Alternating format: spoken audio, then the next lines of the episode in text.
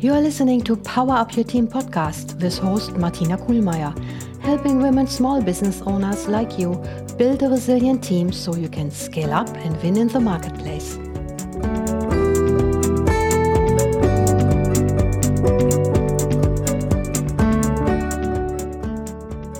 Hello and welcome back. It's so easy to wind up in a complex organization when business is growing fast. You are hiring more and more people and have started to define specific roles and departments to keep things organized. But how do you keep the entrepreneurial spirit and agility of your team? This is episode 11 of Power Up Your Team podcast. And today I want to give you three tips to keep your organization simple and flat. The show notes can be found online at powerupyourteam.com slash 11. First, build transparency into the work. Help your team understand the business beyond their immediate tasks. Educate them on your business so they understand the key steps between identifying your next client and delivering your service. Each team member needs to have clarity on how their specific work fits into the bigger picture and they require more communication about what's happening outside their immediate role. That positions them to navigate the organizations themselves instead of escalating every question or issue up to their manager. People can operate in a flat structure when they understand the big picture, which includes a clear articulation of where you want to be in one to five years, the approach you are taking to get there, and measurements that indicate you are heading in the right direction. Check out episode 5 where I talk about vision statements and the measurements that help make them real. Second, create autonomy so your team can make decisions. Instead of making all decisions yourself, let people lead a decision making process that you defined. Start with simple day to day decisions such as waiving late fees, changing team members on a project, or creating and delivering a sales proposal. Explain all considerations that go into making decisions and delegate them step by step so you can help people stretch into new responsibilities.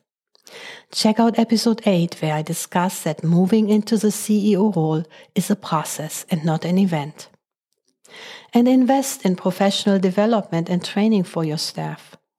To do their job well, they need to have a good understanding of the business. They need the tools and resources to perform their work. And they need access to information so that they can make good decisions.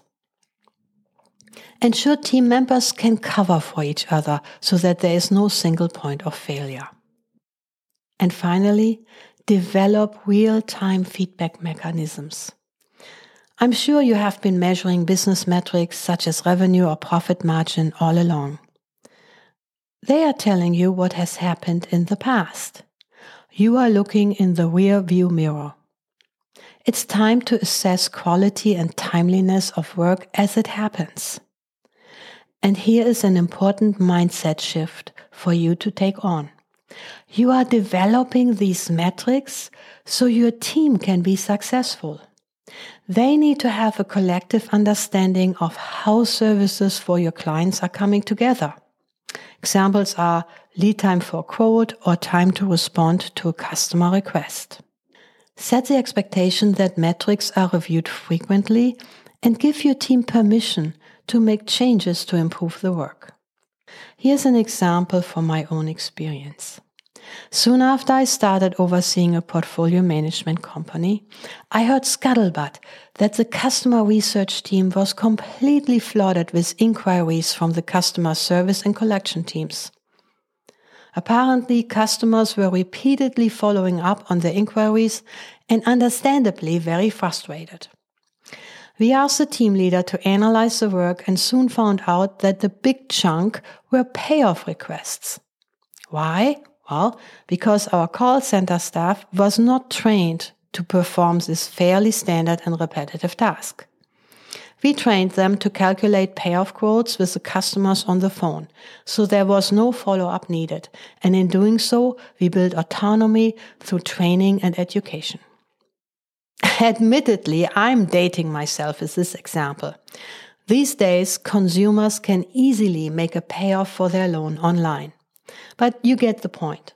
My role as business leader was to ask for objective information and challenge the assumption that we couldn't train team members to take on additional responsibilities. We built transparency into the work by measuring what's actually happening and created more autonomy for customer facing teams through training and development. We eliminated unnecessary handoffs, improved the customer experience, and boosted team morale. Now, one fundamental ingredient to a flat organization is trust. You have to believe that your team is capable of managing and improving the work independently. That starts with making good hiring decisions, which we discussed in episode 10. In our dynamic world, it is important to keep the entrepreneurial spirit and agility of your team.